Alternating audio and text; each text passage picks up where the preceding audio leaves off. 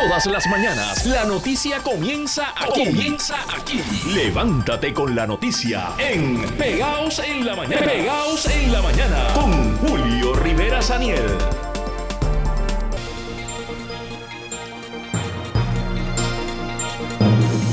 Amigos, comienza la mañana, comienza el día con una nota que ha llevado a las autoridades a una investigación. Y es que la policía y el Departamento de la Familia están investigando una querella por posible maltrato luego que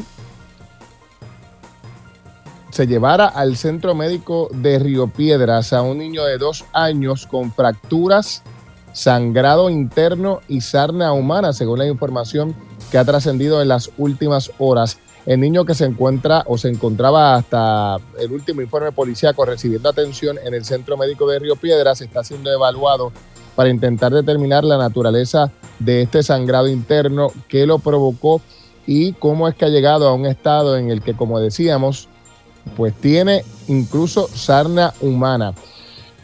Buenos días, soy Julio Rivera Saniel, esto es Pegados en la Mañana por aquí por Radio Isla 1320. Más adelante vamos a estar ampliando esta información, pero la nota que publica el periódico, o más bien la edición digital de Noticentro, apunta a que el niño está en condición estable. La agente Contreras, bajo la supervisión del sargento González, tienen a su cargo la investigación en conjunto con el Departamento de la Familia, tal y como habíamos adelantado. Esto es Pegados en la Mañana por aquí por Radio Isla 1320. A esta hora nos acompaña el representante del Partido Popular Democrático y pues uno de los que aspira a la presidencia de esa colectividad, Jesús Manuel Ortiz. Buenos días. Buenos días a ti, Julio, de la gente que nos escucha a través de Radio Isla.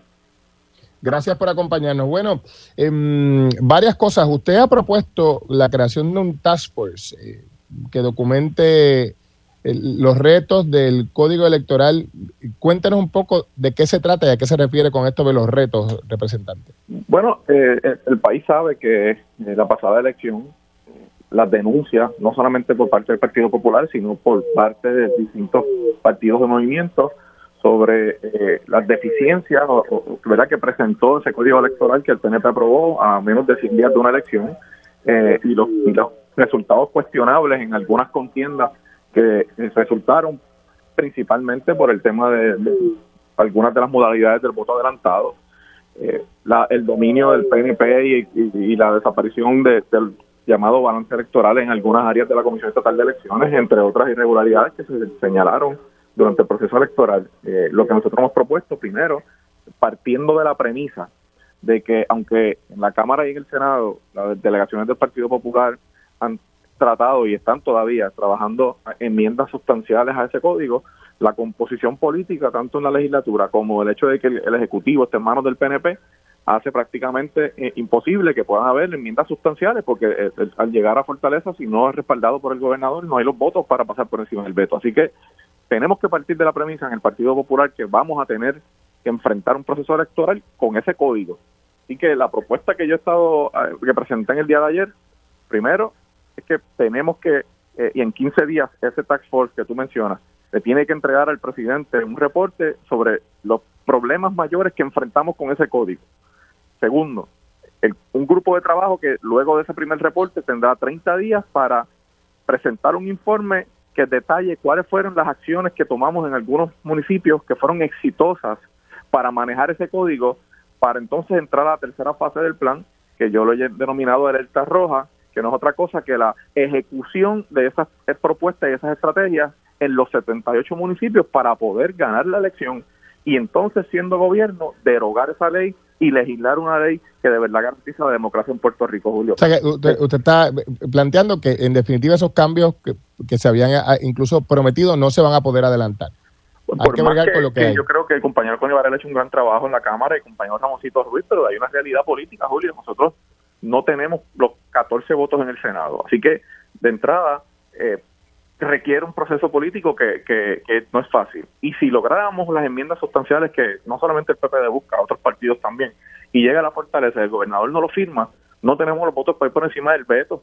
Y ya el PNP ha demostrado que no tiene interés alguno en hacer enmiendas sustanciales a ese código, más allá de cambiar horario o cambiar algunos detalles menores, las enmiendas que realmente requiere el proceso, el PNP no está dispuesto a hacerlo. Así que eh, nosotros tenemos que trabajar con el peor escenario, que es que la ley se quede tal y como está. ¿A, qué, atribuye, qué, es lo que no le gusta, representante, qué es lo que no le gusta al PNP? ¿Qué es lo que usted entiende que no le gusta, de, o, más bien, qué es lo que le beneficia del código actual? Bueno, el, uno de los problemas principales que se ha denunciado con ese código es que las modalidades del voto adelantado, que yo, y lo dije en la conferencia y te lo digo aquí, es una llegó para quedarse. O sea, el Partido Popular no se opone, ni se va a oponer a que hayan alternativas para que los electores tengan un acceso más fácil para votar. Pero tienen que haber garantías de seguridad, tienen que haber garantías de que no hay votos dobles, tiene que haber garantías de que quien votó es la persona que realmente dice que es el elector. Y una cosa muy importante, tienen que haber garantías de que quien está votando es un residente local y hay ejemplos a nivel de todo Puerto Rico de, de votos que se emitieron por personas que no residen aquí, incluso hay reportes en Luquillo donde un funcionario del PNP solicitó un voto adelantado para una persona que había fallecido. Sí, recuerdo esa controversia. Mira el caso de Ricky Rosselló. Pero, pero entonces usted, usted lo que plantea, representante, es que el PNP quiere que ese tipo de, de ilegalidad continúe o de irregularidad continúe ocurriendo. Bueno, ellos no, no reconocen y no tienen ningún interés en, en, darle garantías adicionales a ese voto y lo han dicho públicamente y en, la, en las vistas públicas y si no tienen esa ese interés, pues yo tengo que partir de la premisa de que no las enmiendas realmente importantes y sustanciales no se van a lograr mientras el PNP tenga eh, el control del Ejecutivo, primero, y segundo, mientras la composición política en la Asamblea Legislativa no nos permita ir por encima del veto. Así que, aunque la, la promesa del Partido Popular y el interés siempre ha sido derogarlo y legislar una ley nueva, no es posible bajo ese escenario. Así que mi planteamiento es, con eso en mente, tenemos una misión dentro del Partido Popular y yo como presidente del Partido Popular, una vez los populares me den esa, esa confianza, tengo que preparar un partido para ganar la elección con las leyes, las reglas que hay hoy y para poder llegar a ser gobierno, entonces y cambiar, eh, derogar ese código y hacer y legislar nuevamente una ley que garantía a la democracia en Puerto Rico. Representante, por otra parte, el, el alcalde de Comerío, José Santiago, ha presentado una propuesta eh, en la que parecería querer sustituir, ¿verdad?, el tema de una primaria interna con una certificación, una juramentación del nuevo presidente el 7 de mayo. Cuéntame si, si, si usted está al tanto de la propuesta, si le gusta, si, si no, ¿qué piensa usted sobre eso que ha propuesto José escuché, escuché los planteamientos que hizo el alcalde. Eh, yo tengo que decirte que por mi caminar en, en todos los pueblos, hay un respaldo a mi candidatura contundente que es la razón principal por la que yo estoy eh, aspirando a esa posición. Eh, la, el próximo presidente del Partido Popular lo va a decidir el voto de la gente, no lo va a decidir ninguna maquinaria, no lo va a decidir eh, ningún exfuncionario, ¿verdad? Que por más que yo respeto y aprecio a los compañeros, lo va a decidir la gente. y el 7 de mayo, todos los populares, no solamente delegados, no es un proceso cerrado, es un proceso abierto, van a ir a las urnas y van a decir que su presidente, esa decisión y, yo di la batalla en noviembre cuando se intentó quitarle el voto a los populares en esta misma elección. Esa determinación le corresponde a los populares y yo voy a defender que los populares tengan la facultad de escoger a su presidente y así debe ser. Mire, el alcalde Villalba se da por ganador, él dice que lo va a llamar a usted una vez gane para que se integre al equipo de trabajo. Bueno, eh, la, realidad es que lo que se cuenta al final del camino son los votos del 7 de mayo, Julio. Y ¿Usted le gana? ¿Usted le gana al alcalde? haciendo mi campaña. Yo llevo dos años hablando con los populares. Conozco lo, que hay que hacer para echar el partido, colocar el partido en posición de ganar. Estoy haciendo mis propuestas eh, y voy a continuar haciéndolo. Y cuando se cuente el último voto en mayo, tenemos que ir todos juntos a ganar la elección. Mire, por otra parte, antes de concluir, hay una, una comisión de la Cámara eh, que ha concluido que el contrato de Genera es es nulo porque contrario a la ley, una ley del 2019, pues se excede, eh, el contrato genera la administración de más del 50% de los activos del, área de energía en el país y, y, genera, pues se excede, por lo tanto violaría la ley. ¿Hay que cancelar el contrato? Bueno, yo creo que primero el planteamiento es uno que tiene que ser tratado con seriedad. la ley es clara, en términos de eh, en manos de quién y cuánto, y cuánto se debe poner del, tema de la generación para evitar lo, lo, que lo que se denomina como un monopolio en la empresa privada en este caso. Eh, yo creo que evidentemente si genera es quien se va a encargar de toda la generación de la autoridad sobrepasa lo que es esa disposición legal. Eh, y aquí, eh, yo tengo mis dudas con ese contrato, lo he planteado desde el principio. Primero porque se hizo sin dar información al país y ya una vez firmado, pues es, poco, ¿verdad? Lo que se puede hacer, pero esa determinación de, de, una, de la comisión cameral me parece que debe ser evaluada con toda seriedad, porque si en efecto sobrepasa lo que ya está establecido mediante ley, pues obviamente eh, hay un problema legal con ese contrato. Eh, yo creo y yo confío en el trabajo que está haciendo la comisión, así que me parece no se debe descartar así de, sencillo y creo que se debe tomar con mucha seriedad. Como no, bueno, representante Jesús Manuel Ortiz, gracias por estar con nosotros. Gracias a ti, Que tenga buen día. Y hablando de, de Genera y de energía eléctrica, ayer hubo una vista importante de la jueza Laura Taylor Swain y se ha ratificado por lo menos el borrador del plan de ajuste de la deuda. Y ese borrador, eh, esos lineamientos iniciales que fueron aprobados, incluyen lenguaje que habla de más de un aumento en la Autoridad de Energía Eléctrica para pagar diferentes cosas. Por una parte la deuda, por otra incluso eh, pagar la, el, plan, el, plan de retiro, las pensiones de los pensionados de la Autoridad de Energía Eléctrica, que como saben se estarían quedando sin dinero tan cerca como en dos meses. El gobernador Pedro Pierluisi eh, dice que para este verano, ya en un poquito, estará aprobado el plan de ajuste de la deuda, probablemente con eso que hemos estado diciendo. Vamos a escuchar. Litigio, se está dando ese, ese litigio eh, debe llegar a su fin este verano. Yo espero que en el mes de julio ya la juez esté aprobando un plan de ajuste eh, lo que yo quiero es que haya un recorte bien sustancial de la deuda. El que propuso la Junta es de 50%, es un, un recorte bien sustancial. Pero eh, usted no lo conoce, gobernador. Bueno, seguro eso está en manos de AFAFI, de todo el equipo. ¿Y AFAFI. lo que se va a presentar ante la jueza? Bueno, ya yo he dicho anteriormente que la parte que yo discrepo, de la, a la cual eh, discrepo, con la cual discrepo, es la cuestión de estar anticipando eh, un alza en el costo de la luz y estar proponiendo cambios en, el, en las tarifas y cómo se cobra eso, porque ese, ese trabajo le corresponderá en su momento al negociado de energía. Y como también he dicho muy puntualmente, ahora mismo estamos a punto, eh, a más tardar el primero de julio, Genera entra a ocuparse de las eh, plantas generatrices de la autoridad y su encomienda es bajar los costos y, y tiene un incentivo en el contrato para así hacerlo. Como ven, esta cuestión de cuál es el costo de la luz, pues depende del costo de combustible por un lado y por otro lado de los costos operacionales de la, de la autoridad. Yo sí he admitido, es que en su momento vamos a estar pagando un, servicio de deuda, una deuda, una, eh, que, bueno, una, vamos a estar pagando, se va a incluir en el presupuesto de la autoridad, no, se va a incluir en el, en el, en el presupuesto de la autoridad el, el costo de la deuda reestructurada, eso se va a incluir. los esa pregunta, esa última pregunta que hacía Gloria Ruiz Cuilan, que si lo van a pagar los abonados, es la médula de eh, la discusión eh, que importa en gran medida a personas como usted, ¿verdad? Que son abonados de la autoridad, si se va a pagar, si se le va a pasar ese cargo del, por el plan de ajuste de la deuda a los abonados o no y de cuánto es ese cargo. Además de eso, se habla de un cargo adicional para el pago de las pensiones, pero ya varias organizaciones que no son el gobierno han dicho es que eso no es necesario poner un cargo adicional, hay otras formas.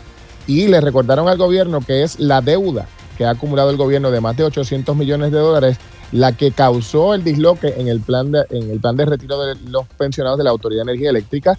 Eh, aseguran que nunca hubo mal manejo, que las inversiones fueron las adecuadas, pero que el gobierno dejó de pagar sus responsabilidades del año 2014, así que ese dinero dejó de entrar por lo tanto, hubo un impacto negativo sobre las pensiones de los pensionados. Esto es pegados. Ah, y de hecho decía yo hace un rato que era el borrador del plan de ajuste. No, lo que se aprobó fue el documento de divulgación. Esto es altamente técnico, pero básicamente va encaminado con el lenguaje que ya se ha estado discutiendo, incluyendo los aumentos ese plan de ajuste de la deuda.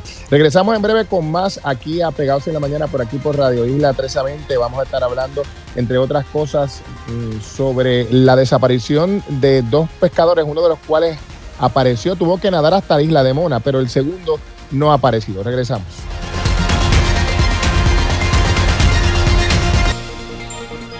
Las autoridades investigan el caso de un pequeño un infante que ha llegado al centro médico de Río Piedras con lo que parecen ser golpes, sangrado interno y hasta sarna humana, según se reporta inicialmente.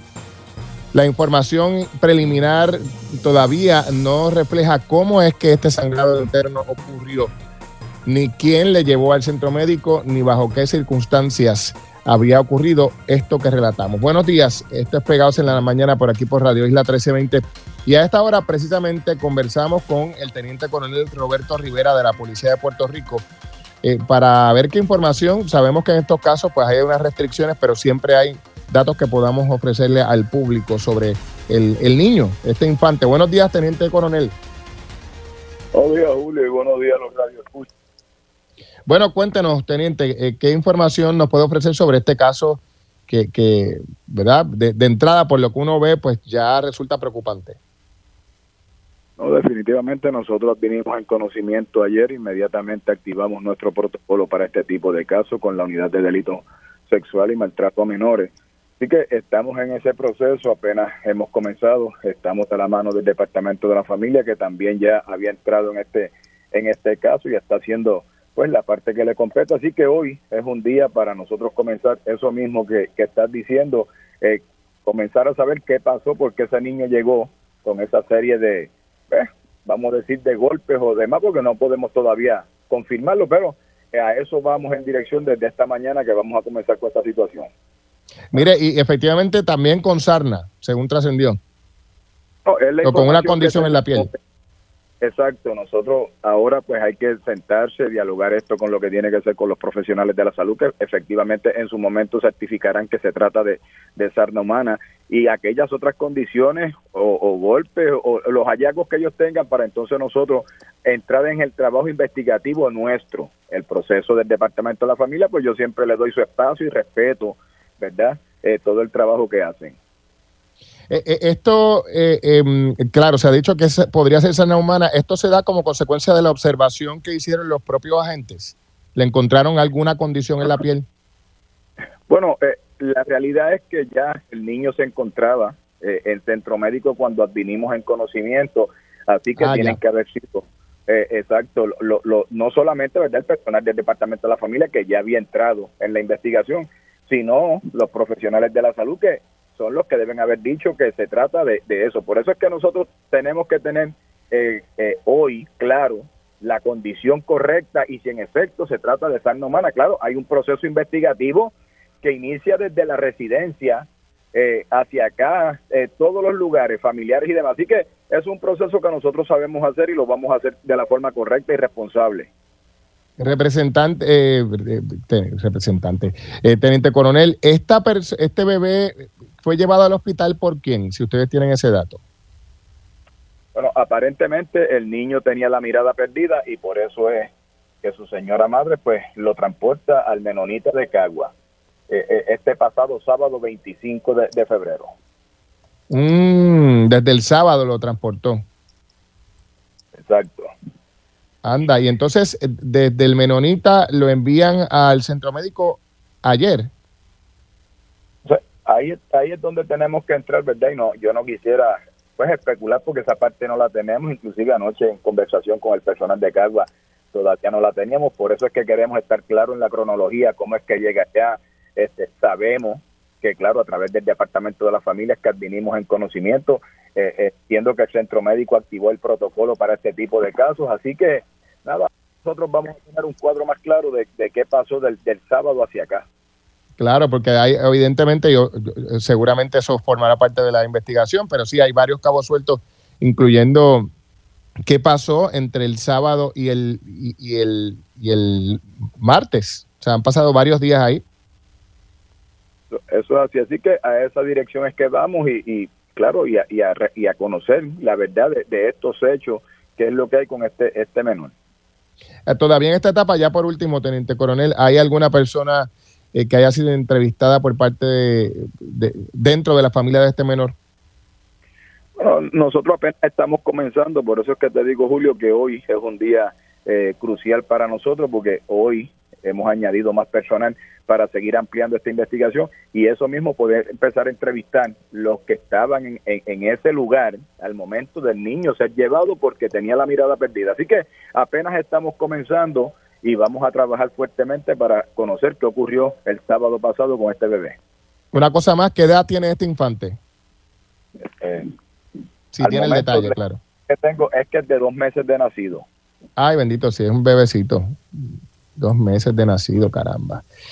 Bueno, le, agradezco. Eh, eh, ah, le digo que es la última cosa, pero le miento. Eh, por una última cosa, ahora sí, teniente coronel, si se sabe si había alguna querella contra este núcleo familiar en el departamento de la familia.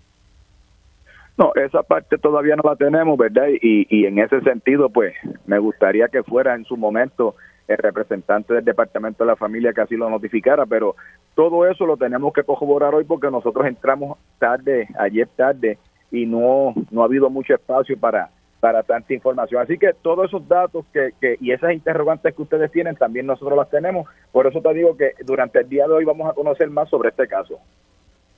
Cómo no. Bueno, gracias, gracias por estar con nosotros. Mire, me piden por aquí en las redes, es que no me dejan que no me dejan que lo deje ir. Me pregunta por aquí en las redes y tiene razón la persona que me pregunta que qué ha pasado con el caso de Juncos. Ok, ese caso, como, pudieron apreciar, ayer se terminaron las pruebas. Eh, yo no voy a entrar en muchos detalles porque ahora hay que traerla y sentarnos con el Ministerio Fiscal, darle ese espacio también a ellos. Así que estamos nuevamente en la carrera Así que vamos a ver los resultados, pero de ese caso, en efecto, pues no voy a emitir ningún comentario hasta que no tengamos un cuadro completo de, qué son esos análisis, cómo, salieron y en qué pueden beneficiar o perjudicar esta investigación. Cómo no, cómo no. Bueno, gracias. Ahora sí, gracias, Teniente Coronel, por estar con nosotros. Muchos saludos. Era el Teniente Coronel Roberto Rivera de la Policía de Puerto Rico sobre este caso que, pues mire, tiene muchísimas preguntas todavía sin contestar porque estamos hablando de que este es un infante de dos meses que fue llevado con sangrado interno y unas lesiones en la piel compatibles con la descripción de la sarna al hospital menonita de Caguas. Esto fue el sábado, pero las autoridades entran a investigar ayer en la noche, ayer en la tarde, ya ayer era martes. Eh, la pregunta es, primero, ¿qué llevó a este niño con lo que parece ser sangrado interno al hospital menonita? el teniente coronel nos dice que la mamá vio que el bebé estaba con la mirada perdida y lo lleva al hospital. Eso fue el sábado. ¿Qué pasó desde el sábado hasta el martes? ¿Y por qué es que es trasladado al centro médico de Río Piedras eh, después de tantos días si el sangrado interno y estas lesiones fueron reportadas el sábado? Y segundo, ¿por qué no entraron las autoridades antes, el Departamento de la Familia y eh, la policía a investigar antes si esas lesiones ya habían sido reportadas el sábado? Hay muchos elementos aquí pendientes de, entender. Vamos a intentar conectar, contactarnos con el Hospital Menonita y también con el Departamento de la Familia para ver qué es lo que ocurre en este caso y, cómo efectivamente... Eh, es que este bebé llegó y bajo qué circunstancias al hospital Menonita. Cambiamos de tema, amigos. A esta hora nos acompaña el teniente Elvis Seno, director auxiliar de la División de Patrullas de Carretera, eh, porque, mire, un individuo se robó una patrulla de la policía en San Juan y quedó captado en vídeo de cámaras de vigilancia. Buenos días. Buenos días, Julio. Saludos. Gracias por acompañarnos. Bueno, Seno, cuéntanos qué fue lo que ocurrió aquí, ¿verdad? ¿Cómo es que se dio este robo de una patrulla y bajo qué circunstancias? Mira, la gente laboreando en su patrullaje preventivo intervino por la ley 22 de tránsito con el conductor de un vehículo Toyota Corolla en el Expreso Las Américas. Al intervenir con el mismo y solicitarle los documentos, cuando a través de radiocomunicaciones cursa la, la tablilla del mismo, eh, le informa que el vehículo figuraba desaparecido. Aparentemente el conductor escucha la información y es que emprende la huida. El compañero mm. inmediatamente eh, entra en su unidad y procede a darle seguimiento. Esta persona se baja en contra del tránsito por el centro médico y llega a acceso hasta el residencial San Fernando en San Juan, donde choca su vehículo y se baja corriendo. No obstante, el agente eh, continuó detrás de él dándole seguimiento, este brinco una a la gente también, hasta que posteriormente le roba la vuelta a la gente y pues obviamente se lleva el vehículo oficial de la policía de Puerto Rico, el cual fue recuperado posteriormente gracias al personal que llegó al lugar. Mire, y, e, este agente que guiaba la patrulla estaba solo en el momento en que se dio el hurto o no? Sí, se, eh, se encontraba solo en su patrullaje preventivo se encontraba solo. Así que este hombre, sin más, se metió en el carro, en la patrulla y arrancó camino. No, definitivamente eh, la gente pues obviamente eh, asumió postura porque entró dentro de un residencial y él no cesó la persecución en contra de esta Sí. persona. La persona se baja a pie, la gente lo sigue, hay que admirarlo porque no todo el mundo hace eso. Pero lamentablemente eh, es un hecho, pues se nos llevó el vehículo oficial, pero quedó captada en las cámaras, en las body cam de la gente. Tenemos ya la identificación del individuo. Eso próximamente Mire. estarían arrestándolo. Seno, e- este incidente, no sé si usted coincide o no, pero parecería apuntar en la dirección de que muchos policías están patrullando solos. Mira el personal, eh, eh, el personal Yo sé que ustedes policía- hacen lo que pueden con lo que hay, ¿verdad? Pero hay una escasez de agentes, ¿no? No, mira, nosotros hemos negociado a la Policía de Puerto Rico, gracias al comisionado Antonio López Figueroa y al secretario Alexis Torres, ellos nos asignaron recursos de, de distintas comandancias. Ahora nosotros, de prácticamente 500 agentes que teníamos, ahora tenemos 750 a nivel de todo Puerto Rico, que en realidad hemos tenido un aumento. Ahora con los ascensos que, que se llevaron al rango de sargento, nos van a asignar cinco sargentos por divisiones. De O sea que aquí no había un problema de escasez en, en- en la división que usted dirige.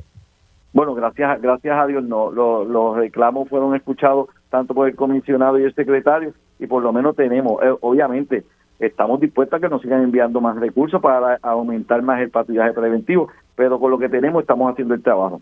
Claro, pero entonces, regresando al tema de, de por qué iba solo, es, es la norma, o sea, los, los agentes patrullan solos. Bueno, eh, en ocasiones eh, patrullamos solo, en, en- en cuando hay bastantes recursos, pues patrullamos de dos en dos. Obviamente, Claro, o sea que, que obviamente fa- falta personal para que puedan estar de dos en dos, aunque les aumentaron el personal. Bueno, lo que pasa es que nosotros queremos cubrir más, más, más rutas. Obviamente se nos entregaron unos vehículos nuevos. Eh, obviamente tenemos ahora una mayor cantidad de vehículos y obviamente pues queremos cubrir una cantidad de territorio. Por eso a veces pues ponemos un agente, a veces hasta dos agentes. Vale, lo ideal sería que fueran dos por patrullaje, ¿verdad? No, defini- definitivamente. Claro, bueno, a, a la gente no le pasó nada, al final del camino está bien, se encuentra bien. No, gracias, gracias a Dios se encuentra bien. Muy bien. Por otra parte, preguntarle qué ha pasado con el individuo. ¿Ha sido procesado? ¿Le, le radicaron cargos, no? Pues mira, ya el cuerpo de investigación criminal pues a- asumió jurisdicción en el caso y ellos se encuentran con la investigación del mismo. Tan pronto nos informen los pormenores, pues se los podemos hacer saber. Cómo no. Bueno, Seno, le agradezco el tiempo. Gracias por estar con nosotros aquí en, en Radio Isla 1320. Ah, una última cosa. ¿Qué, fue, ¿Qué es lo que ha pasado con Ray Charlie? Que ha habido como, eh, como una tensión entre la policía y Ray Charlie y de hecho intervinieron con él, ¿no?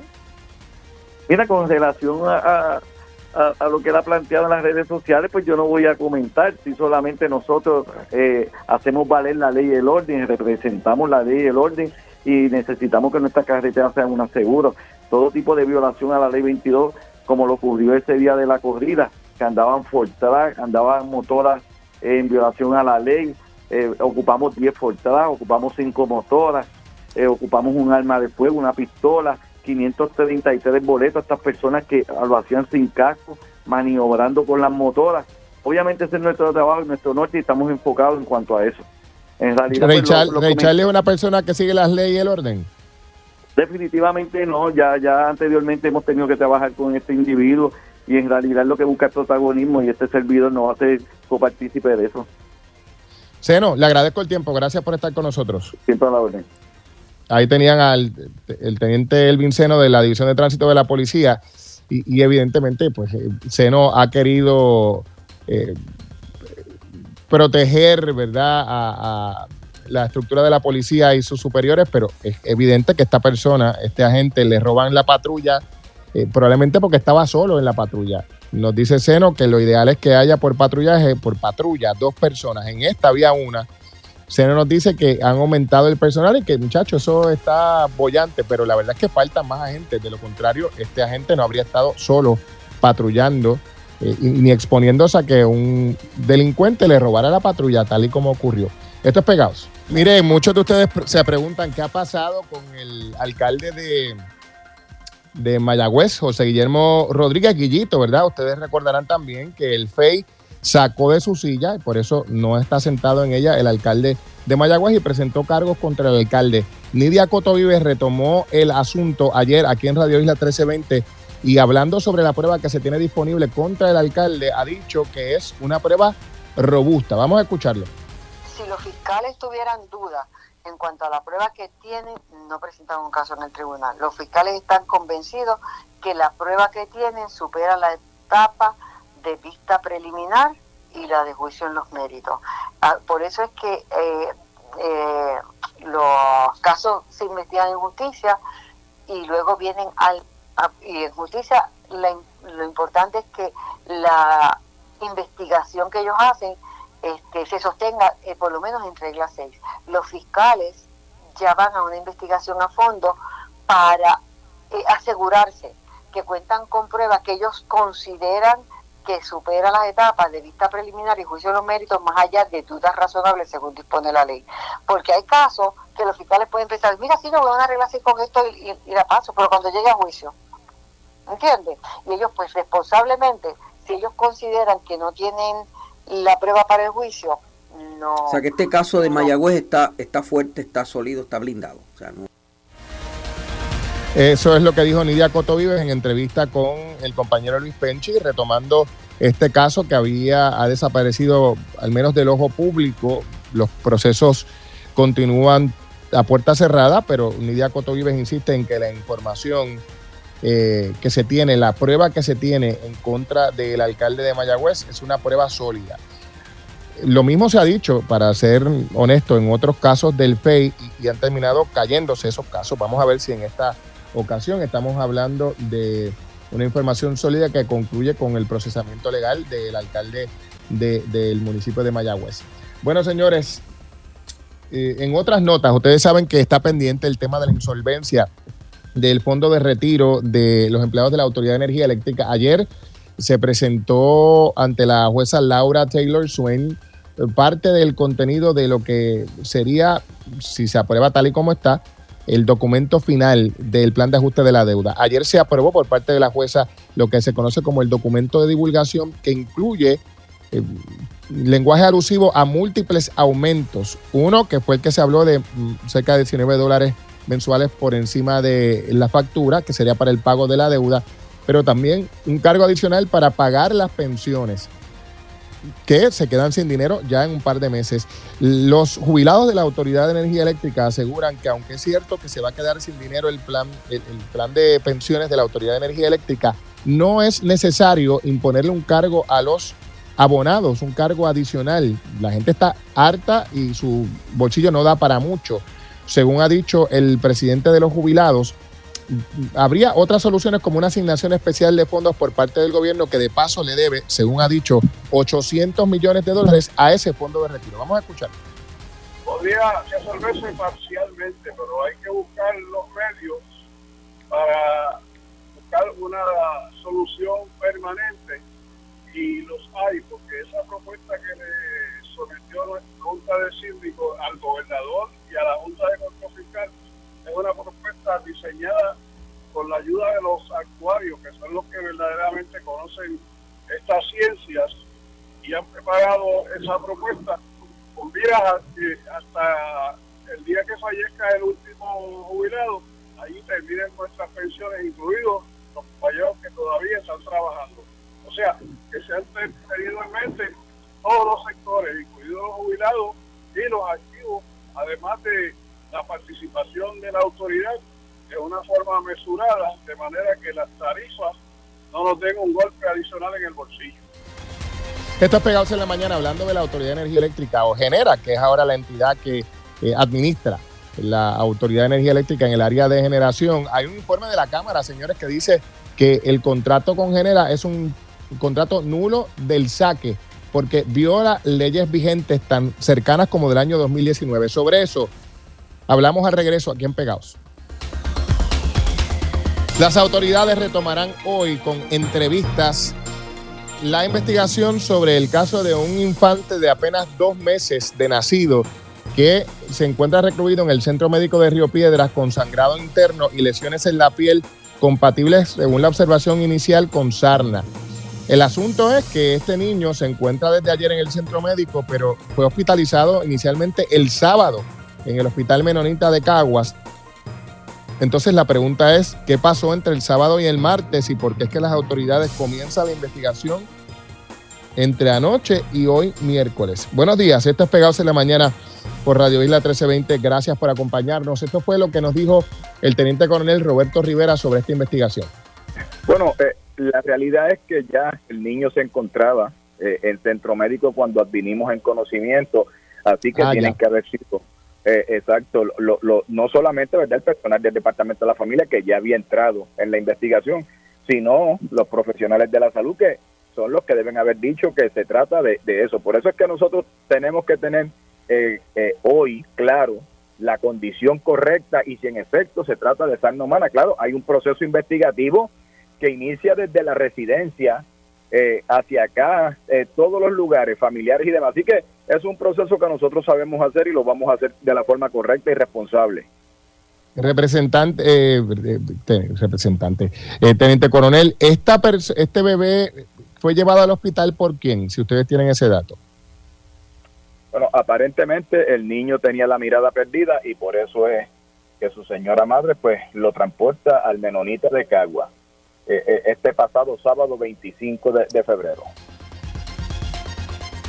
El sábado, ¿ven? Que esto fue el sábado. El Departamento de la Familia, hemos solicitado una entrevista con el Departamento de la Familia, pero en su lugar se nos han enviado unas declaraciones escritas en las que dice que el Departamento de la Familia, estoy leyendo, recibió un referido y al investigar se hacen las querellas correspondientes. Así que hubo un referido. Uno presume aquí que pudo haber sido por parte del hospital porque la madre llevó al niño al hospital. Ahora mismo, familia tiene la custodia provisional del bebé, está protegido, estable y en continua supervisión médica. La investigación del caso continúa, según ha dicho el Departamento de la Familia en declaraciones escritas. Bueno, señores, ahora hablamos sobre otro asunto. Cambiamos de tema para hablar sobre el contrato con Genera, la corporación, la, la compañía que ha sido contratada para manejar la generación de la electricidad en Puerto Rico. Hay un informe de la Cámara que dice que ese contrato es nulo.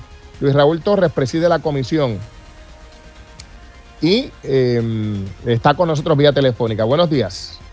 Muy buenos días a ti, Julio. Buenos días al público que nos escucha a través de Radio Isla. Gracias por acompañarnos. Bueno, entonces es nulo el contrato. ¿Por qué? Bueno, esto es sencillo. La ley de política pública en Puerto Rico establece que ninguna empresa privada puede tener a su cargo más de un 50% de lo que es la generación eléctrica. La Autoridad de Energía Eléctrica hoy maneja más de un 70% de la generación en las plantas de, de generación que tiene la autoridad. Esas plantas de generación pasan al control total y al manejo de la producción de generación de lo que se conoce como Genera PR y de las dos compañías que Genera PR ha subcontratado para ayudarlos a ellos a manejar ese 70%. Y eso es contrario a la política pública establecida en ley. Y así lo admitió el propio eh, Fernando Gil Enseñar, que es el presidente de la Junta de Gobierno de la Autoridad de Energía Eléctrica, de que Genera va a tener a su cargo más de un, más de un 70% de la generación. Como eso es contrario a la ley, no cabe duda que ningún contrato puede ir por encima de la ley ni, ni ser contrario a lo que está establecido en ley. Por lo tanto, la conclusión de los abogados que nos asesoran, de los miembros de nuestra comisión, los legisladores y los que hemos analizado este contrato es que este, eh, el mismo es nulo desde el inicio porque violó la política pública establecida en ley. ¿Y, y ahora qué?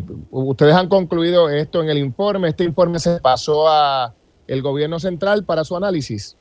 Bueno, tan pronto, ya esto se aprobó en la comisión con el voto de 11 de, los de los miembros de la comisión y tres votos obtenidos de la delegación del PNP. Este informe va a pasar en la próxima sesión legislativa al Pleno para su atención, discusión y para recibir el mismo. Una vez que eso ocurra, se va a referir a diversas entidades, porque no es solamente eso lo que hemos encontrado, se han encontrado otro tipo de, de situaciones de posibles conflictos de interés del ex director José Ortiz de la Autoridad de Energía Eléctrica que asesoró a Genera eh, y a New Fortress mientras estaba haciendo el proceso de negociación, lo cual también es un posible conflicto de interés y violación a varias leyes. Y eso también lo vamos a referir. Hay eh, eh, Descubrimos también de que no hay protecciones ni garantías para los empleos de los trabajadores y trabajadoras de la Autoridad de Energía Eléctrica. Son 15 hallazgos principales en las dos vistas que realizamos y en la, en la gran cantidad de documentos que hemos requerido y que hemos examinado. Por lo tanto, una vez pase la consideración del informe en el hemiciclo, se va a referir a distintas dependencias gubernamentales para que tomen acción. Quien único puede determinar finalmente que el contrato es nulo es un tribunal y eso lo tendría que llevar el Departamento de Justicia bajo la ley de monopolios de Puerto Rico. Mire, o sea que ahora a, a eso iba. Si, si esto es ilegal, si lo que usted ha dicho se ciñe a, a lo que plantea el texto de la ley, se supone entonces, según lo que usted nos ha dicho, que el Departamento de Justicia comience un proceso para, para hacer que este contrato sea anulado. definitivamente sería la responsabilidad que tiene constitucional y legalmente el Departamento de Justicia que al interpretar la ley claramente como corresponde a la letra de la ley, que es que no se puede crear un monopolio eh, para que administre la generación como han hecho aquí, porque aunque no se han vendido los activos, se le ha dado la, el manejo, el control, la disposición de esas plantas de generación y de la producción de energía a una sola empresa que se llama Genera PR, que esa empresa es la que va a tener a su cargo más de un 70% de la generación.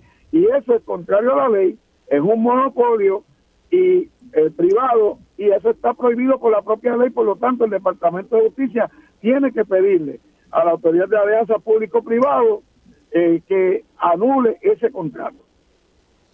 Eh, claro. Em, ¿Usted cree que ante la defensa que ha hecho el Estado del contrato previo, al de, el de Luma Energy, a pesar de elementos que fueron señalados por la propia comisión que usted eh, eh, preside, en aquella ocasión, pues los señalamientos han sido básicamente archivados. ¿Usted cree que hay ambiente en esta ocasión para cancelar el contrato? Mira, en esta administración el gobernador Pedro Pierluisi defiende los intereses de la privatización, del neoliberalismo, de privatizar los servicios esenciales y yo sé que ellos no van a tratar de hacer nada para evitarlo. Y, que Domingo Emanueli se ha allanado a todo lo que han hecho con estos contratos, sabiendo él que hay violaciones de ley. Yo no tengo mucha esperanza en que hagan nada, pero nosotros tenemos que cumplir nuestra responsabilidad con el pueblo de Puerto Rico como legisladores, de que cuando hacemos estas investigaciones y encontramos estos hallazgos, tenemos que señalarlos, denunciarlos y referirlos, que es lo que estamos haciendo en nuestra responsabilidad constitucional. Más allá de allá- eso, lo vamos a referir a otras agencias federales también. Y además, aquí tendrían legitimación activa los trabajadores y trabajadoras de la Autoridad de Energía Eléctrica que están allí en el área de generación. Y con esta información que hemos encontrado, como afecta a sus trabajos directamente este contrato, de ellos mismos incoar un pleito en el tribunal para que el contrato se declare nulo desde su inicio. Mire, mm, usted, usted, evidentemente, como decíamos, eh, ya en el pasado eh, se ha dicho que, ha habido múltiples señalamientos con respecto al, al- al contrato anterior. Eh, ¿Usted cree que hay alguna salida en ley para poder mantener este contrato vigente, a pesar del señalamiento que usted realiza y la comisión? O sea, ¿habrá otro, otro segmento de la ley, otra ley que de alguna forma ayude a que el contrato pueda mantenerse a flote eh, sin que se dé la visión de ilegalidad? Bueno, ellos van a tratar de hacerlo y están tratando de justificarlo. Fíjate que yo le pregunté a ir a enseñar de las vistas y a Fermín Fontane que había una eh, supuesta eh, eh, valoración legal del negociado de energía que de verdad que es una bobería lo que dice para tratar de justificar esa parte de la ley y ellos lo que le están justificando es que no se le está pasando los activos a Genera pero físicamente en el manejo se le está pasando la generación. Quien va a tomar todas las decisiones sobre lo que ocurre allí, desde que asuman el control de la generación, es genera, no va a ser la Autoridad de Energía Eléctrica, y eso ellos lo dieron para récord bajo juramento. Por lo tanto, le están pasando el control de la generación a una empresa privada que va a recibir beneficios de esa administración, porque además de los más de 100 millones que se le van a pagar en cinco años, también pueden recibir otros 100 millones en incentivos. Y Mire, representante. También, también son los que le suplen el gas a estas plantas de generación. Mire, representante, pero lo- los presidentes de la Cámara y el Senado se colgaron ahí, los representantes del, de los consumidores también, porque todo el mundo le dio el visto bueno. Bueno, Tatito Hernández, no, pero- José Dalmau no se enteraron de la ley eso- del 2019. Cuando eso, cuando eso ocurrió en los medios y en esta emisora, creo que fue en tu mismo programa, yo dije claramente que habían cometido un grave error. Y que, Claro, pero de un error a, a una ilegalidad, pues tú sabes, hay un camino. que Bueno, bueno, y, y lo que pasa es que yo no sé si los dos representantes del interés público pudieron valorar y aquilatar eh, esa situación, porque cuando yo le pregunté a Fermín Fontane y a Fernando Gil enseñar si ellos habían visto alguna opinión legal que le diera a ellos la fuerza para decir que eso no incumple con esa parte de la ley, ¿sabe lo que me dijeron? Que ellos no habían visto ninguna opinión legal sobre eso. que no había no visto ninguna habían- opinión legal sobre no un habían contrato legal. No, sobre un contrato que es habían- un tema legal. ellos no, ellos no habían recibido asesoramiento legal sobre si esa parte de la ley que dice que no se le puede pasar más de un 50% de la producción de generación a una empresa privada eh, eh, eh, eh, cumplía o no cumplía con ese con, eh, en- en- con ese contrato que estaban haciendo que no habían visto ninguna y así está en récord bajo juramento y Fernando Gil Enseñar fue uno de los que votó. Mira, otro de los que votó en ese contrato se llama Josué Colón. Tú sabes, una de las razones, Josué Colón pone un comentario en su hoja de evaluación para otorgar este contrato que dice que Genera no tiene la experiencia para administrar el área de generación de la Autoridad de Energía Eléctrica, que no lo pudo demostrar en la presentación. Eso está por escrito en blanco y negro. O sea, hay Pero muchas así razones muchas razones. Entonces, estos dos representantes del interés público, yo no sé si ellos pudieron aquilatar toda la información que nosotros hemos visto, porque no es solamente el contrato que se firmó lo que hay que evaluar, sino una serie de documentos y leyes eh, que tienen que ver con el desarrollo de este contrato y pues yo no sé qué los llevó a ellos a determinar que tenían que dar su visto bueno a esto. Los presidentes de Cámara y Senado, al momento en que ellos apoyan este contrato, yo no creo que ellos hayan visto, ni evaluado, ni leído el contrato, ni ninguno de los documentos que nosotros hemos examinado. Ahora, tanto el presidente de la Cámara como mis compañeros legisladores, como el, el presidente del Senado y los senadores, tendrán que determinar, basado en lo que hemos encontrado y la evidencia que Sí. presentamos, porque no solamente el informe, sino los documentos que evidencian lo que estamos obteniendo, determinar si fue un buen un- una buena decisión la que tomaron al momento de respaldar este contrato. ¿Cómo no? Bueno, representante, gracias por estar con nosotros. Que Dios bendiga al pueblo de Puerto Rico. Hasta luego. Representante independiente Luis Raúl Torres. De paso, ayer el gobernador Pedro Pierluisi habló sobre el contrato de Genera y sobre las controversias que se han estado levantando en las últimas horas con respecto a este particular, incluyendo la posibilidad de un cargo adicional que tengamos que pagar los abonados de la Autoridad de Energía Eléctrica para pagar tanto la deuda de la Autoridad de Energía Eléctrica como la insolvencia del fondo de retiro. Esto fue lo que dijo el gobernador.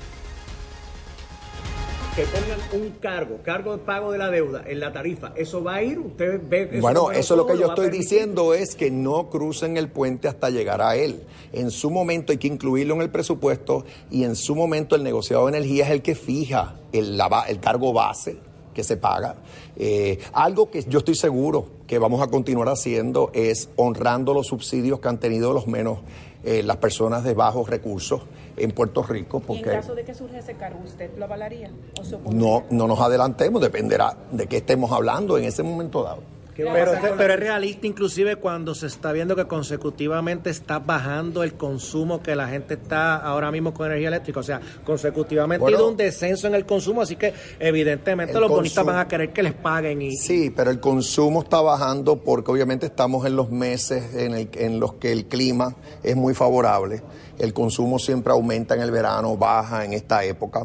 Por otro lado, estamos eh, pasando a renovable y sí, eso va a conllevar que se van a decomisar plantas. O sea, lo que tú vas a tener en algún momento es que se van a desconectar plantas y ahí va a haber un ahorro enorme de- en los costos operacionales. Parte de lo que va a hacer eh, es eso. Ahí tienen ustedes parte de lo que dijo el gobernador. Interesante que el gobernador dice que no debemos cruzar el río antes de llegar a él en referencia a a los cargos, pero los potenciales cargos en la factura, pero es importante comenzar a discutir ese asunto porque no se va a esperar a la aprobación del cargo para hablar de un cargo.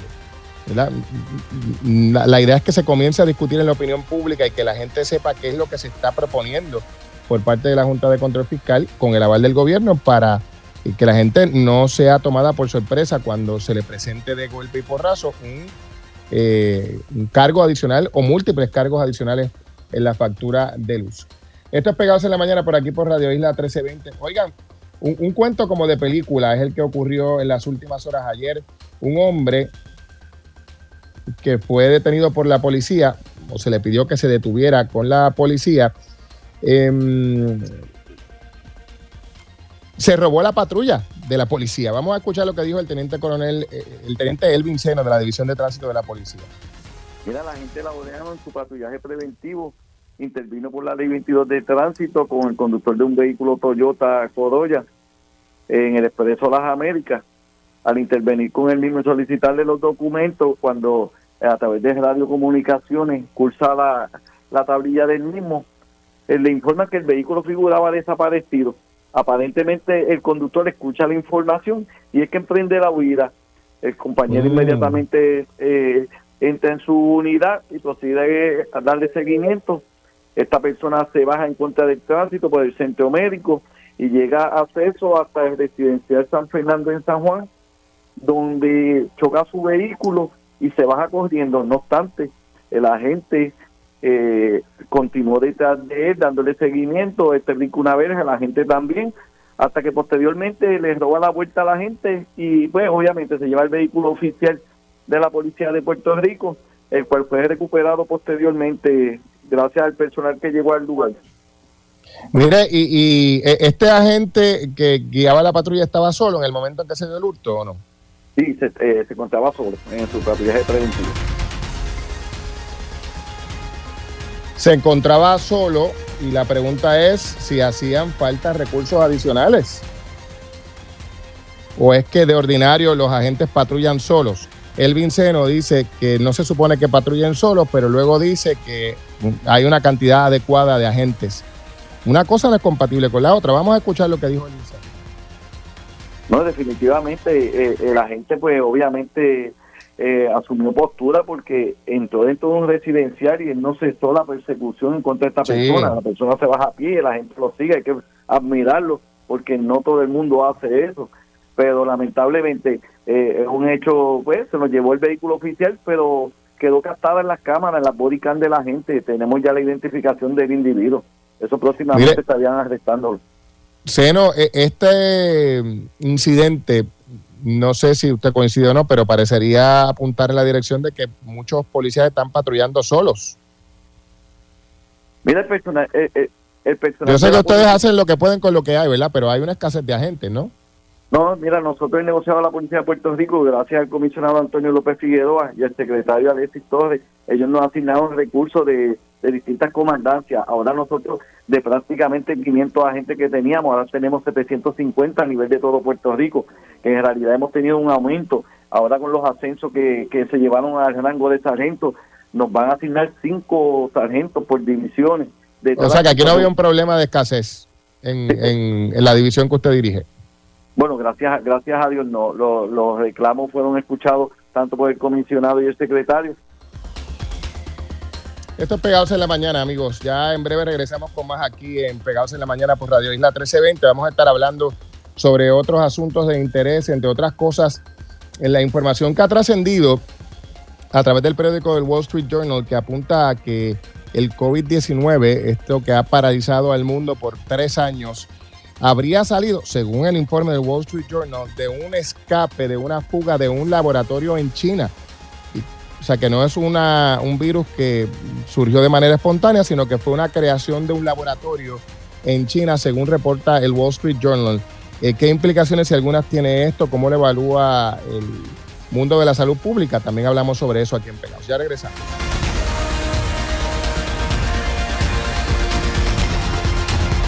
Las autoridades investigan el caso de un menor de dos meses que eh, tiene sangrado interno, según la información que trasciende inicialmente, además de lesiones en la piel compatibles según una observación inicial con sarna, un diagnóstico que tiene que ser ratificado por las autoridades salubristas. El menor habría sido llevado al hospital por su madre el sábado en el área de Caguas, pero no es sino hasta ayer que es llevado al centro médico de Río Piedras y ayer comenzó la investigación que continuará hoy con entrevistas. Buenos días, esto es Pegados en la Mañana por Radio Isla 1320. Esto fue lo que nos dijo el teniente coronel Roberto Rivera sobre este caso de este bebé de dos meses. Bueno, eh, la realidad es que ya el niño se encontraba eh, en centro médico cuando advinimos en conocimiento, así que Ah, tienen ya. que haber sido, eh, exacto, lo, lo- no solamente ¿verdad? el personal del Departamento de la Familia que ya había entrado en la investigación, sino los profesionales de la salud que son los que deben haber dicho que se trata de, eso. Por eso es que nosotros tenemos que tener eh, eh, hoy claro la condición correcta y si en efecto se trata de sarna humana. Claro, hay un proceso investigativo que inicia desde la residencia eh, hacia acá, eh, todos los lugares familiares y demás. Así que es un proceso que nosotros sabemos hacer y lo vamos a hacer de la forma correcta y responsable. Representante, eh, eh, te- representante, teniente coronel, esta este bebé fue llevado al hospital por quién, si ustedes tienen ese dato. Bueno, aparentemente el niño tenía la mirada perdida y por eso es que su señora madre pues lo transporta al Menonita de Cagua eh, eh, este pasado sábado 25 de, de febrero. de febrero es que se transporta el, el menor a Caguas porque su mamá encuentra que tiene eh, la mirada perdida y demás. La pregunta es qué pasó desde el sábado hasta ayer. O sea, si tenía sangrado interno, ¿lo tenía desde el sábado? Si tenía las lesiones en la piel, ¿las tenía desde el sábado? ¿O es que habiendo estado hospitalizado le surgieron el sangrado interno y las lesiones que parecen sanas? No sé, hay algo como que no cuadra. El Departamento de la Familia asumió ayer la custodia provisional del menor, según comunica el oficial de prensa del Departamento de la Familia, y la asumió después de una evaluación mm, médica. El menor, según el comunicado de familia, está protegido, está estable y recibe atención médica. El equipo social del Departamento de la Familia continúa con la investigación. Esto es Pegados eh, en la mañana por aquí por Radio Isla 1320. A esta hora, amigos, le damos la bienvenida a Omar Marrero, director ejecutivo de AFAF. Buenos días, Marrero, ¿cómo está? Buenos días, Julio. Muy bien. Eh, gracias por la oportunidad y saludo a los radioescuchas que nos sintonizan. Gracias a usted, gracias a usted por acompañarnos, Marrero. Bueno, le llamamos porque ya, ya usted sabrá que, que, eh, esta comisión legislativa presidida por Luis Raúl Torres presentó un informe ayer en el que adelanta que el contrato con Genera podría ser, bueno, ellos aseguran que es ilegal, porque no cumple con una ley del 2019 que habla acerca de cuán- cuánto por ciento del control de la Autoridad de Energía Eléctrica de la generación puede tener una sola compañía. ¿Cuál es su reacción? Bueno, eh, gracias por la pregunta, Julio. No he tenido la oportunidad de revisar en detalle el informe. No obstante, sé que eh, fue publicado en el día de ayer. También, eh, eh, también estoy consciente de lo que mencionas, que la aseveración en cuanto a la posibilidad de este contrato fuese nulo por esa por la alegada falta de incumplimiento con esa disposición. Sin embargo, tengo que reconocer que ese asunto fue atendido o parte del proceso. Eh, como ustedes podrán saber, eh, esto fue un proceso bastante extenso, casi de 24 meses, así que esa controversia o esa preocupación se había atendido y eh, eh, te puedo eh, ¿verdad? Eh, reconocer que no es aplicable en esta situación de hechos. Nosotros entendemos que eso era aplicable en el momento que fuese la transferencia de las eh, plantas, como recordarás, en el 2018, cuando comienza la ley de la transformación eléctrica, ahí se contempla no solamente la posibilidad de entrar de alianzas público-privadas, como lo que se hizo, operación y mantenimiento, contrato limitado por 15 años y única- únicamente esas funciones, pero también se había contemplado la, la concesión eh, completa, que fue el caso de- del aeropuerto o el caso de la PR22, que fue la transacción de APP en el 2011. Así que ese- esa prohibición lo que buscaba era prohibir que se pro- que se crease un básicamente un monopolio privado al transferirle la titularidad o las eh, plantas completamente al privado. Como tú recordarás, en este caso, el contrato de Genera, al igual que el contrato de Luma, son contratos de operación y mantenimiento, donde el título permanece en el lado eh, público, Así que en ese sentido el control lo sigue teniendo el gobierno, lo sigue teniendo eh, el Estado a través de no solamente la titularidad, como también la supervisión a través del negocio de energía. Así que voy a ver en detalle el informe, porque como te menciono, estoy reaccionando a lo que me comentas, a lo que ha salido públicamente, pero no he tenido la oportunidad de ver en detalle el informe que hace referencia al representante. Vale, o sea que, que eh, lo que usted dice es que, que ese, ese argumento legal que levanta la comisión no procede por cuanto la titularidad de las plantas es del Estado. Claro, y al final del día aquí no hay una, eh, ¿verdad? Eh, lo que se buscaba aquí era prohibir o evitar que se diese un monopolio privado, que no es el caso, porque según hablamos anteriormente, ya el sector de la generación en Puerto Rico ya se había abierto a competencia y desde 1990 tenemos entidades privadas. Así que, pero veré el, informe en más detalle y, ¿verdad? y te determinaré, pero te puedo garantizar que el proceso fue con todo, ¿verdad? con un examen exhaustivo en la parte técnica y financiera, pero también la parte legal para confirmar que, le, que el contrato en efecto es legal y cumple no solamente con la normativa de la ley eh, 120 de 2018, que es la ley de transformación energética, pero también la política pública energética, como cualquier otra ley aplicable. Así que eh, discrepo respetuosamente de la conclusión eh, que llega el informe, pero también tengo que reconocer que pues eh, tengo que mirarlo en detalle para poder entender si hay algo que no estoy viendo. lo que decía Luis Raúl Torres hace un rato, conversamos con él sobre el argumento de, de que la titularidad está a manos del gobierno y por lo tanto el control quedaría en manos del gobierno. Básicamente lo que dice él es que pues, pues sí, está la titularidad en manos del gobierno, pero en efectos prácticos, para todo efecto práctico, quien controla la generación es una entidad privada. Bueno, volvemos, Julio. Discrepo de la apreciación porque quien controla la generación, ¿verdad? Es el negocio de energía quien determina el plan de recursos integrado y qué es lo que se va a operar, cuál es el combustible que se va a utilizar, cuánto las, cuándo las plantas eh, van a seguir un proceso de itinerarios de mantenimiento, cuánto las plantas se van a decomisionar, eh, incluso el despacho de la energía le corresponde a Luma como eh, la entidad encargada de transmisión y distribución, así que ese control, el, la obligación del operador de las plantas de generación, asegurarse que la capacidad está disponible, que están en buenas condiciones, que está siendo eficiente y que obviamente se reduzca el costo de operarla, pero no, no controla eh, por ejemplo, si mañana va a haber una generación en tal lugar, si voy a pagar estas plantas, eh, voy a, así que todo eso ¿verdad? Eh, está debidamente regulado, como te menciono, discrepo, no obstante, el representante, al igual que publicó el informe, puede recurrir a los medios que le entienda para hacer valor lo que le entiende en su opinión. Yo discrepo y el comité discrepa porque todo se evaluó para asegurar y garantizar que no solamente cumplimos con la política pública de la transformación, sino que se haga conforme eh, al derecho conforme a la ley y eso pues fue lo que hicimos eh, en ese proceso. Como no, bueno, Marrero, gracias por estar con nosotros aquí en Pegados en la Mañana. Saludos para usted. Gracias por la Oiga, una, una, última cosa antes de concluir, que, casi le olvido y no sé cómo, ¿verdad? Eh, no nos despinta nadie un aumento en la luz, ¿verdad? En la factura.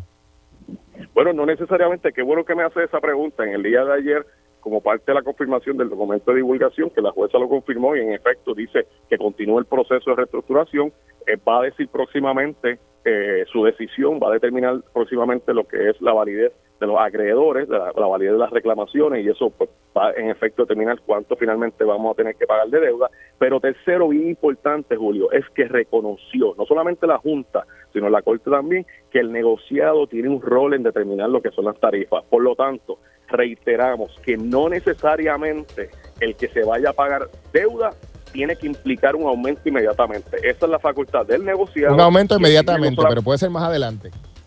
Bueno, es que se puede evitar también porque tú sabes que durante el último año el, el costo del petróleo ha provocado unos aumentos.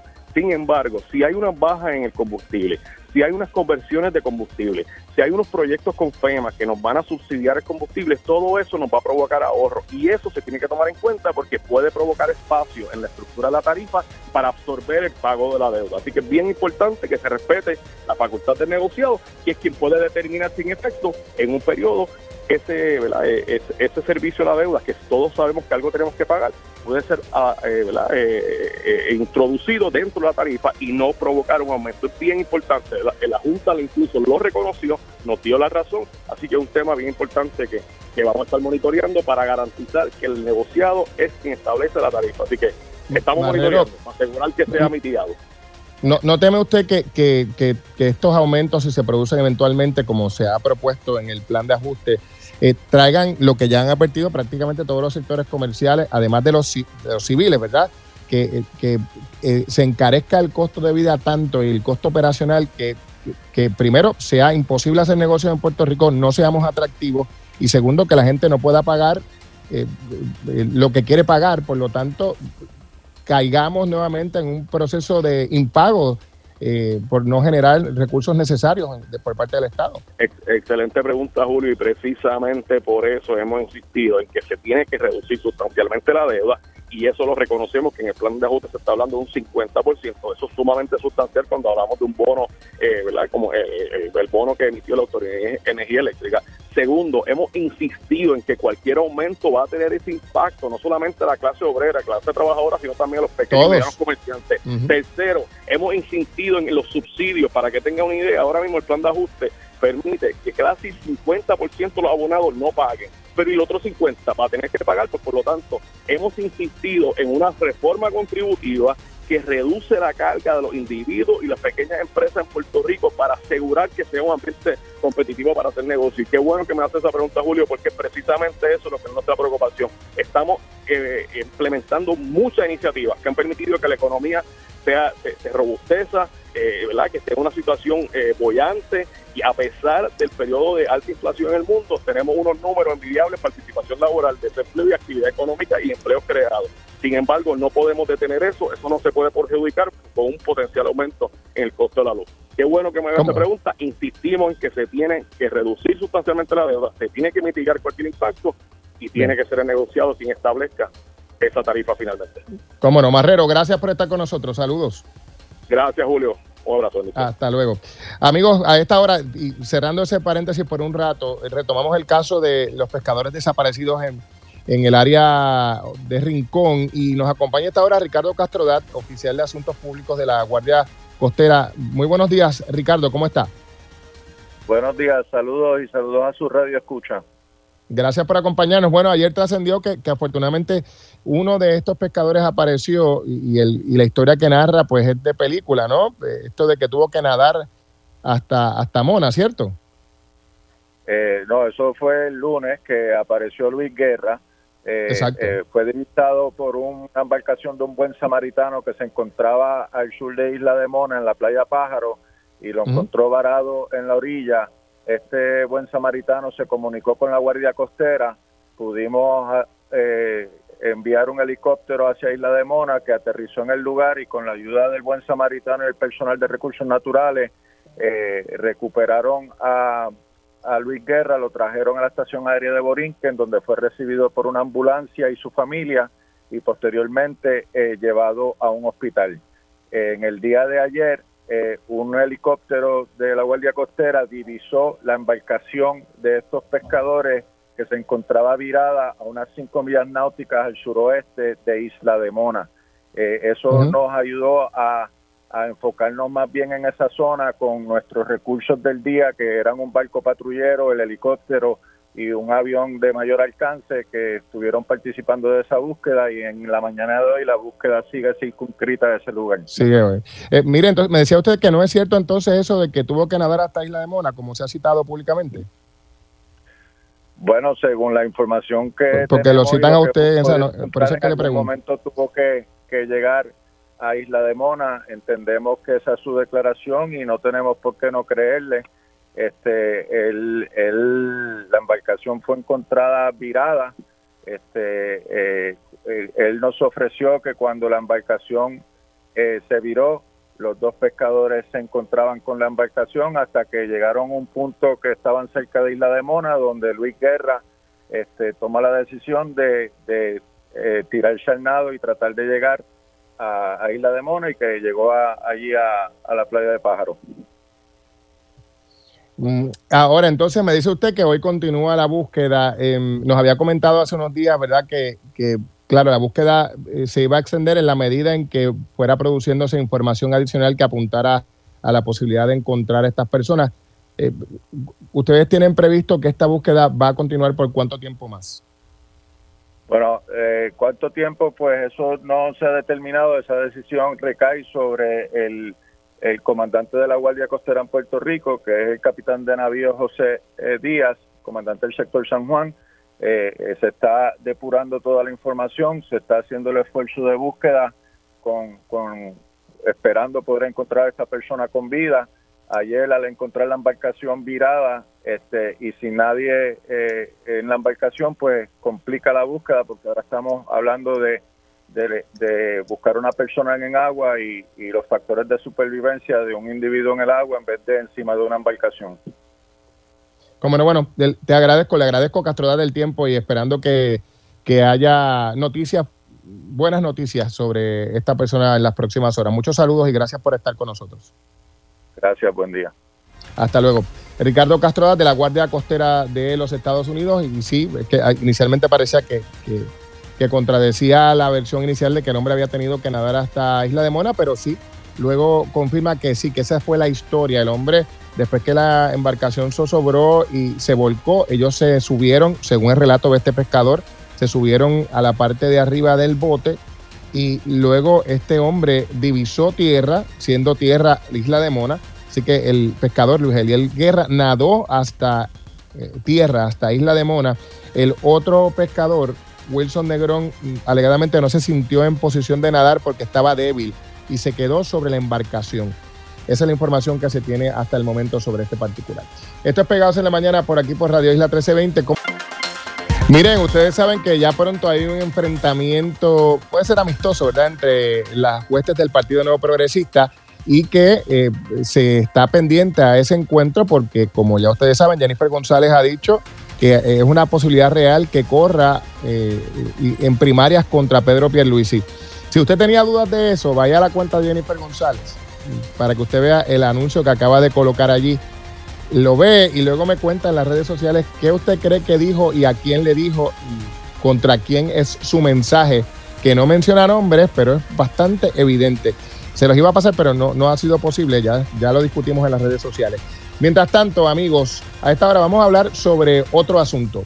en, en esta semana, en los pasados días, el Wall Street Journal ha eh, publicado un artículo en el que asegura que el COVID-19, ese virus que nos ha mantenido a todos ocupados, paralizado las economías del mundo, ha provocado miles de millones de gastos en salud pública en todo el planeta, pues no salió de manera espontánea, sino que habría salido de un laboratorio en China, según el Wall Street Journal. Eh, esto ha provocado múltiples reacciones incluso dentro de la comunidad científica. Nos acompaña una de nuestros científicos favoritos, la, doctora Cruz Nazario, epidemióloga, que de hecho nos ha estado acompañando, orientando durante este periodo de tres años. Muy buenos días, ¿cómo se encuentra? Muy buenos días y muchas gracias por la invitación y seguir compartiendo con, ustedes y con su público. Gracias. Bueno, eh, cuéntenos, ¿qué, le parece a usted esta información que se divulga y, y qué eh, aporta este dato para la discusión de esta pandemia que, como decíamos, nos ha eh, paralizado en muchos aspectos durante tres años? Pues es muy importante porque una de las cosas que tenemos que hacer es buscar cuál es la fuente, cómo es que ocurren estas pandemias, estos eventos, para poder evitarlos en el futuro. Lo que pasa es que esta noticia, como tú muy bien eh, relataste al inicio, surge porque el Wall Street Journal, que no es una revista científica, tiene una, una primicia de que el Departamento de Energía ha discutido un informe con republicanos legisladores de los Estados Unidos.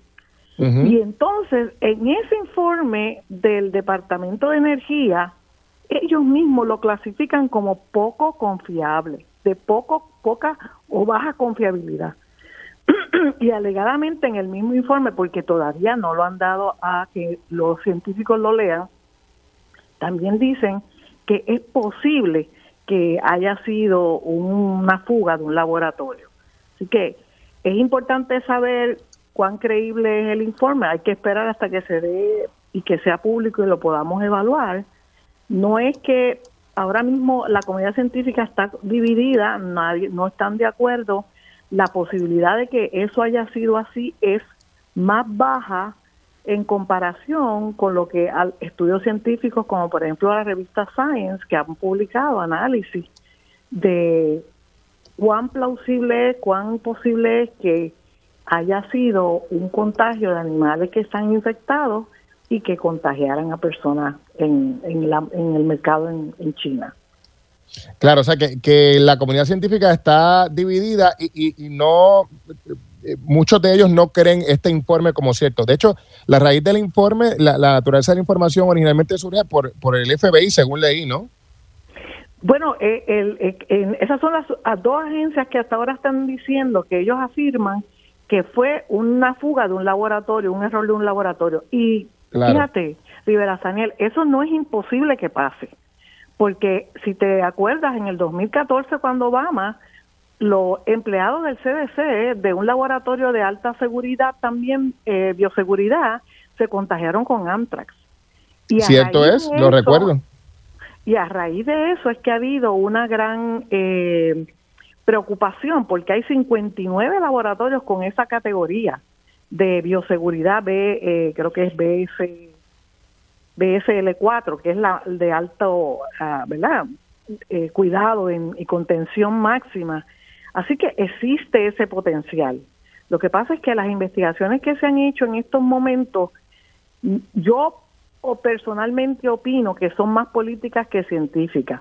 La información Mm. la da el Departamento de Energía, ellos no son los científicos, lo apoya el FBI, tampoco son científicos, la información la cuela a la prensa, al Wall Street Journal republicano, y me suena casi a cuando empezamos la pandemia que Trump de- hablaba del Kung Fu virus y de teorías de conspiración y de, y de bioterrorismo. El bioterrorismo se ha descartado por completo. O sea, que parecería más, eh, desde su punto de vista, una especie de movida política aliada al sector republicano para insistir en este acercamiento que penaliza a China como el creador del- de, de la pandemia. Sí, yo creo que estamos en un momento político muy vulnerable y los republicanos también están tratando de ganar más este, noticias y esto es como una noticia vieja que han traído pues con un nuevo informe. Yo no lo descarto. Posibilidad sí la hay porque la hemos tenido evidencia no tan solo en Estados Unidos sino en el mundo. Así que es posible que pase, pero la probabilidad mayor es que haya sido este este salto de un animal eh, contagiado a un ser humano. Claro, y obviamente la comunidad científica no ha tenido la posibilidad de evaluar esta información todavía, ¿no? No, porque ha sido todo, todo muy, este, se, envió aparentemente a la Casa Blanca y la Casa Blanca el informe que dio la, o, o lo que dijo fue que no hay consenso en cuanto a estas dos te- teorías que prevalecen, porque hay varias, pero las más fuertes han sido estas dos. Muy bien, esperar entonces, esperar entonces eh, definitivamente a recibir esa información eh, para que los científicos, que son los que saben de ciencia, como siempre insisto, puedan evaluarla y a- adjudicar el valor que entiendan a esta información. Bueno, le agradezco como siempre, eh, eh, Nazario, Cruz Nazario, por estar con nosotros aquí en Radio Isla. Muchos saludos para Ay, usted. muchas gracias, muchas gracias y nos vemos pronto. Bye. Hasta luego, la doctora Cruz Nazario. Interesante el análisis que hace la doctora sobre este informe del Wall Street Journal. Ella entiende como un importante sector, dice ella, de la comunidad científica, que parece más una movida política y que, sobre todo, las fuentes de esta información no son científicos, son el FBI y el Departamento de Energía de los Estados Unidos y la filtración al Wall Street Journal la hace una persona vinculada al Partido Republicano. Falta el análisis científico, que sobre ciencia es lo importante, la cosa política se echa al zafacón. Mire, ya se acerca uno de los conciertos más esperados por los fanáticos de la salsa y el bolero. Andy Montañez y los boleros que cantó el sonero mayor. Va a ser una noche mágica donde el niño de Tras Talleres, Andy Montañez, le va a rendir homenaje a los mejores boleros del sonero mayor en su estilo, claro está. No puede perderse este evento irrepetible donde se unen las trayectorias de dos de los grandes de Puerto Rico, Andy Montañez y el sonero mayor Ismael Rivera. Esto va a ser el próximo 21 de abril en la sala de festivales del Centro de Bellas Artes de Santurce.